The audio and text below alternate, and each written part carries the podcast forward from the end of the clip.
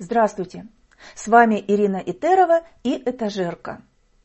Над чем смеется Зощенко-сатирик? Тема нашего разговора. Владимир Маяковский, придирчивый и скупой на высокую оценку, называл его большим, квалифицированным и самым популярным писателем. Настаивал всячески продвигать в журналы его произведения. Сергей Есенин в 1922 году написал, что в нем есть что-то от Чехова и Гоголя, и будущее этого писателя огромно. Корней Чуковский говорил, что именно на этого писателя с каждым годом все возрастал и возрастал ненасытный читательский спрос. Наш выпуск посвящен Михаилу Михайловичу Зощенко, советскому писателю, драматургу, сценаристу и переводчику, классику русской и советской литературы. Он был контролером поездов. В 1914 году командиром взвода, прапорщиком, кавалером четырех орденов, штабс-капитаном, начальником почты и телеграфа, пограничником, агентом уголовного розыска в Петрограде, инструктором по кролиководству и куроводству, милиционером, сапожником, конторщиком, помощником бухгалтера. Первый рассказ Михаила Зощенко появится в печати в 1921 году. Основной жанр Зощенко – комическая новелла. Неизменный герой писателя – городской мещанин после революционного времени, чаще всего мелкий служащий. Общая тема рассказов Зощенко – комическое проявление мелких и ограниченных житейских интересов обывателя-горожанина, условия жизни после революционного времени. Кто такой обыватель? В новом толково-словообразовательном словаре русского языка Ефремовой читаем «Обыватель, первое, устаревшее, постоянный житель какой-либо местности». Второе. Тот, кто лишен общественного кругозора – отличается костными мещанскими взглядами, живет мелкими личными интересами. Говоря об обывателях Зощенко, уместно будет обращаться ко второму толкованию слова. Кто же они, обыватели, которых рисует Зощенко и для которых он пишет? Это люди, внутренняя жизнь которых как бы застыла. Старое еще крепко держит их, а новое принимает уродливые формы. Избавиться от старого люди сами не могут, им следует помочь. И Зощенко в этом видел свое назначение. Он к началу 20-х годов знал жизнь, духовные и бытовые интересы этого бедного, бедного в кавычках, человека, своего будущего массового читателя. И что особенно важно, он владел его языком. Основной прием Зощенко – пестрый и ломанный язык, которым говорят и герои его новелл, и сам автор-рассказчик. Язык этот характеризуется большой лексической пестротой. Сам писатель о своем языке сказал так. «Я пишу очень сжато. Фраза у меня короткая, доступная бедным». Этот язык словно прорвал плотину, заполнил вокзалы и площади, присутственные места и рынки, залы для театральных представлений и коммунальные дома. Он затопил страну. Это был неизвестный литературе, а потому не имевший своего правописания язык. Он был груб, неуклюж, бестолков, но затыкай или не затыкай уши, он существовал. Живой, непридуманный, сам собой сложившийся. Удивительно, как образованный и интеллигентный человек так блестяще умел выражаться языком слесаря или кухарки. Дело в том, что Зощенко был наделен абсолютным слухом и блестящей памятью. За те годы, которые он провел в гуще людей, он сумел перенять их интонации, их выражения, обороты, словечки. Он до тонкости изучил этот язык и уже с первых шагов в литературе стал пользоваться им легко и непринужденно. Так почему же рассказы Зощенко имели такой оглушительный успех? Читатель видел в нем своего. Грамотно пишет, не возносится, не умничает, все чисто русские, натуральные, понятные слова. То есть читатель поверил писателю. Это было великим литературным достижением Зощенко. Послушайте, пожалуйста, рассказ Михаила Зощенко «Аристократка». Григорий Иванович шумно вздохнул, вытер подбородок рукавом и начал рассказывать. «Я, братцы мои, не люблю баб, которые в шляпках. Ежели баба в шляпке, ежели чулочки на ней фильды косовые, или мопсик у ней на руках, или зуб золотой, то такая аристократка мне и не баба вовсе, а гладкое место. А в свое время я, конечно, увлекался одной аристократкой. Гулял с ней и в театр водил. В театре-то все и вышло. В театре она и развернула свою идеологию во всем объеме. А встретился я с ней во дворе дома, на собрании. Гляжу, стоит этакая фря. Чулочки на ней, зуб золоченый. Откуда, говорю? Ты, гражданка, из какого номера? Я, говорит, из седьмого. Пожалуйста, говорю, живите. И сразу как-то она мне ужасно понравилась. Зачистил я к ней в седьмой номер. Бывало, приду как лицо официальное. Дескать, как у вас гражданка в смысле порчи водопровода и уборной? Действует? Да, отвечает, действует и сама кутается в байковый платок и не мурмур больше, только глазами стрижет, и зуб в рте блестит. Походил я к ней месяц, привыкла. Стала подробнее отвечать. Дескать, действует водопровод. Спасибо вам, Григорий Иванович. Дальше больше. Стали мы с ней по улицам гулять. Выйдем на улицу, а она велит себя под руку принять. Приму ее под руку и волочусь, что щука. И чего сказать не знаю, и перед народом совестно. Ну, а раз она мне и говорит, что вы, говорит, меня все по улицам водите, аж голова закрутилась. Вы бы, говорит, как кавалер и у власти сводили бы меня, например, в театр. Можно, говорю? И как раз на другой день прислала ком-ячейка билеты в оперу. Один билет я получил, а другой мне Васька слесарь пожертвовал.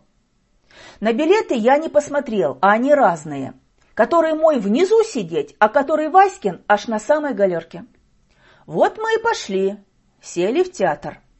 Она села на мой билет, я на Васькин. Сижу на верхотурье и ни хрена не вижу. А ежели нагнуться через барьер, то ее вижу, хотя плохо. Поскучал я, поскучал, вниз сошел. Гляжу антракт. А она в антракте ходит. Здравствуйте, говорю. Здравствуйте. Интересно, говорю, действует ли тут водопровод? Не знаю, говорит. И сама в буфет. Я за ней. Ходит она по буфету и на стойку смотрит. А на стойке блюдо. На блюде пирожные. А я этаким гусем, этаким буржуем нерезанным вьюсь вокруг ее и предлагаю. Ежели, говорю, вам охота скушать одно пирожное, то не стесняйтесь, я заплачу. Мерси, говорит. И вдруг подходит развратной походкой к блюду и цоп с кремом и жрет. А денег у меня кот наплакал. Самое большое, что на три пирожных. Она кушает, а я с беспокойством по карманам шарю, смотрю рукой, сколько у меня денег. А денег с гулькин нос. Съела она с кремом, цоп другое. Я аж крякнул и молчу. Взяла меня этакая буржуйская стыдливость. Дескать, кавалер, а не при деньгах. Я хожу вокруг нее, что петух, а она хохочет и на комплименты напрашивается. Я говорю, не пора ли нам в театр сесть? Звонили, может быть. А она говорит, нет, и берет третье. Я говорю, Натощак, немного ли? Может вытошнить. А она нет, говорит, мы привыкшие. И берет четвертое. Тут ударила мне кровь в голову. Ложи, говорю, в зад. А она испужалась, открыла рот, а во рте зуб блестит. А мне будто попала вожжа под хвост. Все равно, думаю, теперь с ней не гулять. Ложи, говорю, к чертовой матери. Положила она назад, а я говорю хозяину. Сколько с нас заскушенные? Три пирожные. А хозяин держится индифферентно, Ваньку валяет. С вас, говорит, заскушенные четыре штуки столько-то. Как, говорю, за четыре, когда четвертая в блюде находится? «Нету», — отвечает, «хотя оно и в блюде находится, но надкус наем сделан и пальцем смято». «Как, говорю, надкус? Помилуйте, это ваши смешные фантазии». А хозяин держится индифферентно, перед рожей руками крутит. Ну, народ, конечно, собрался, эксперты. Одни говорят, надкус сделан, другие нету. А я вывернул карманы, всякое, конечно, барахло на пол вывалилось, народ хохочет, а мне не смешно, я деньги считаю. Сосчитал деньги в обрез за четыре штуки. Зря мать честная спорил. Заплатил. Обращаюсь к даме. Да кушайте, говорю, гражданка. Заплачено. А дама не двигается и конфузится докушивать. А тут какой-то дядя ввязался. Давай, говорит, я докушаю. И докушал, сволочь, за мои-то деньги. Сели мы в театр, досмотрели оперу и домой. А у дома она мне и говорит своим буржуйским тоном. Довольно свинство с вашей стороны, которые без денег не ездят с дамами. А я говорю, не в деньгах гражданка счастья, извините за выражение. Так мы с ней и разошлись. Не нравятся мне аристократки. Замечательный рассказ Михаила Зощенко. Подумайте, что или кто является объектом сатиры в этом рассказе? На что обращает внимание писатель? Пошлость, ограниченность героев, их мелочность, нечуткость существуют в наше время. Сталкивались ли вы с ними в жизни? Зощенко удручало то, что люди весело смеялись, читая его рассказы. Он считал, что не смеяться надо, а плакать. Читая рассказы Зощенко, чувствуешь нечто похожее на ту реакцию, которую вызвало у Пушкина чтение ему Гоголя «Мертвых душ». Когда я начал читать первые главы, вспоминал Гоголь, то Пушкин, который всегда смеялся при моем чтении, он же был охотник до смеха, начал понемногу становиться все сумрачней, сумрачней и, наконец, сделался совершенно мрачен. Когда же чтение закончилось, он произнес голосом тоски – Боже, как грустна наша Россия! Зощенко был верным последователем гоголевского направления в русской литературе.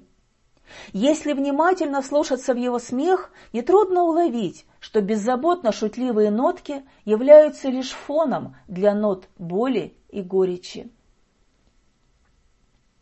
Художник Аненко вспоминал, если произведения Зощенко непременно вызывали в читателе смех, то самого Зощенку это весьма удивляло. Как-то раз в разговоре со мной он признался, что этот читательский смех его глубоко огорчает, так как в его вещах за словесным формальным юмором скрывается трагическая сущность сегодняшней советской действительности.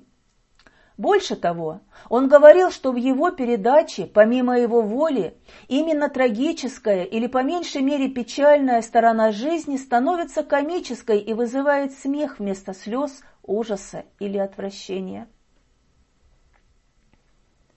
Литературовед Акимов отметил, сквозь увеличительное стекло смеха смотрел Зощенко на жизнь, поднося это стекло глазам читателей – и читатели начинали видеть в себе и вокруг себя то, что самого Зощенко волновало, тревожило и радовало. Послушайте следующий рассказ, называется он «Баня». Говорят граждане, в Америке бани отличные. Туда, например, гражданин придет, скинет белье в особый ящик и пойдет себе мыться. Беспокоиться даже не будет, мол, кража или пропажа, номерка даже не возьмет. Ну, может, иной беспокойный американец и скажет банщику, гудбай, дескать, присмотри. Только и всего. Помоется этот американец, назад придет, а ему чистое белье подают, стиранное и глаженное. Портянки, небось, белее снега, подштаники зашиты, залатаны. Житишка. А у нас бани тоже ничего, но хуже.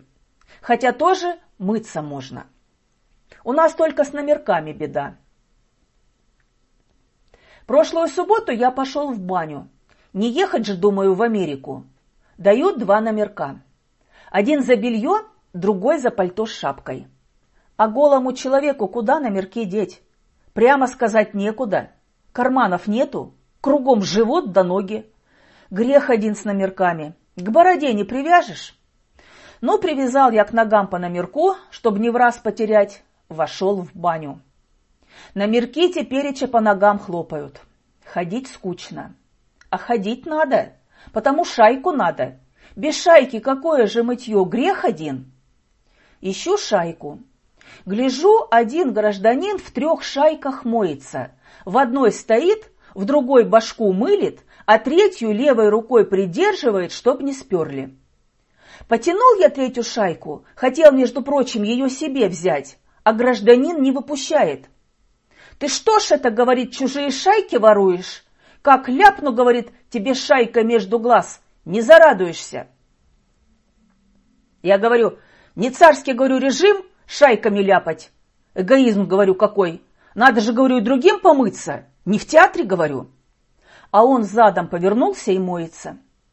Не стоять же, думаю, над его душой. Теперь еще, думаю, он нарочно три дня будет мыться. Пошел дальше. Через час гляжу, какой-то дядя зазевался, выпустил из рук шайку. За мылом нагнулся или замечтался, а только тую шайку я взял себе. Теперь и чей шайка есть, а сесть негде. А стоя мыться, какое же мытье? Грех один. Хорошо, стою стоя, держу шайку в руке, моюсь. А кругом-то батюшки святы, стирка самосильно идет. Один штаны моет, другой подштаники трет, третий еще что-то крутит. Только, скажем, вымылся, опять грязный. Брызжут дьяволы, и шум такой стоит от стирки, мыться неохота. Не слышишь, куда мыло трешь? Грех один. Ну их, думаю, в болото, дома домоюсь. Иду в предбанник. Выдают на номер белье. Гляжу, все мое, штаны не мои. Граждане, говорю, на моих тут дырка была, а на этих Эван где? А банщик говорит, мы, говорит, за дырками не приставлены, не в театре, говорит. Хорошо, надеваю эти штаны, иду за пальто. Пальто не выдают, номерок требуют. А номерок на ноге забытый. Раздеваться надо. Снял штаны, ищу номерок, нету номерка. Веревка тут на ноге, а бумажки нет. Смылась бумажка. Подаю банщику веревку, не хочет. По веревке, говорит, не выдаю. Это, говорит, каждый гражданин настрижет веревок, польт не напасешься. Обожди, говорит, когда публика разойдется, выдам, какое останется. Я говорю, братишечка, а вдруг до дрянь останется? Не в театре же говорю. Выдай, говорю, по приметам. Один, говорю, карман рваный, другого нету. Что касаемо пуговиц, то, говорю, верхняя есть, нижних же не предвидится все-таки выдал и веревки не взял.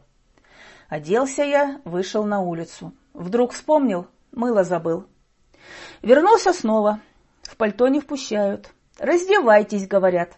Я говорю, я, граждане, не могу в третий раз раздеваться. Не в театре говорю. Выдайте тогда хоть стоимость мыла. Не дают. Не дают, не надо, пошел без мыла. Конечно, читатель может полюбопытствовать, какая, дескать, это баня, где она, адрес. Какая баня? Обыкновенная, которая в гривенник. О чем этот рассказ? О недоверии, равнодушии, подозрении, скажете вы, и будете правы. В августе 1946 года Зощенко был исключен из Союза советских писателей – в журнале «Мурзилка» был опубликован совершенно безобидный детский рассказ «Приключения обезьяны». И исключили. Вот что писала газета «Правда» 1946 года 21 августа. Злостный пасквиль на быт советских людей. Зощенко изображает советские порядки и советских людей в уродливо-карикатурной форме клеветнически представляя советских людей примитивными, малокультурными, глупыми, с обывательскими вкусами. С 1946 по 1952 годы он занимался главным образом переводческой работой. Только в 1953 году, через три месяца после смерти Сталина, Михаила Михайловича восстановили в Союзе писателей. Талант писателя заключается в умении легко и незатейливо преподнести сложные вопросы, в умении заставлять читателей порой смеяться над самим собой, а затем задуматься – Сквозь смех постоянно чувствуется внимательный и грустный взгляд самого автора. На юбилее Евгения Шварца Зощенко произнес очень грустные слова. «Когда-то я хотел от людей доблести, потом порядочности. Теперь же хочу только приличий». Он требовал от людей очень немного, но не получил и этого. Изменилось время, но люди остались теми же, со своими пороками. Многие разменивают жизнь по пустякам, дорожат никчемными вещами, живут мелкими интересами, не доверяют друг другу и самим себе. У нас есть возможность при помощи рассказов Зощенко рассмотреть в себе те пороки, о которых говорил писатель. Почитайте рассказы, а еще посмотрите комедию Леонида Гайдая «Не может быть». Фильм включает три новеллы по рассказам Михаила Зощенко «Преступление наказание», «Забавное приключение» и «Свадебное происшествие». События происходят в конце 20-х, начале 30-х годов. Однако явления, которые высмеивает фильм, тупость, пьянство, стремление к наживе, легкомысленное отношение к жизни, увы, и сегодня существуют благополучно и повсеместно. Будучи поставленным в определенные исторические обстоятельства, писатель в своих произведениях заставил переболеть своих героев, а вместе с ними и себя современными болезнями общества. Заставил, свято веруя в то, что целительный смех способствует скорейшему выздоровлению. До новой встречи!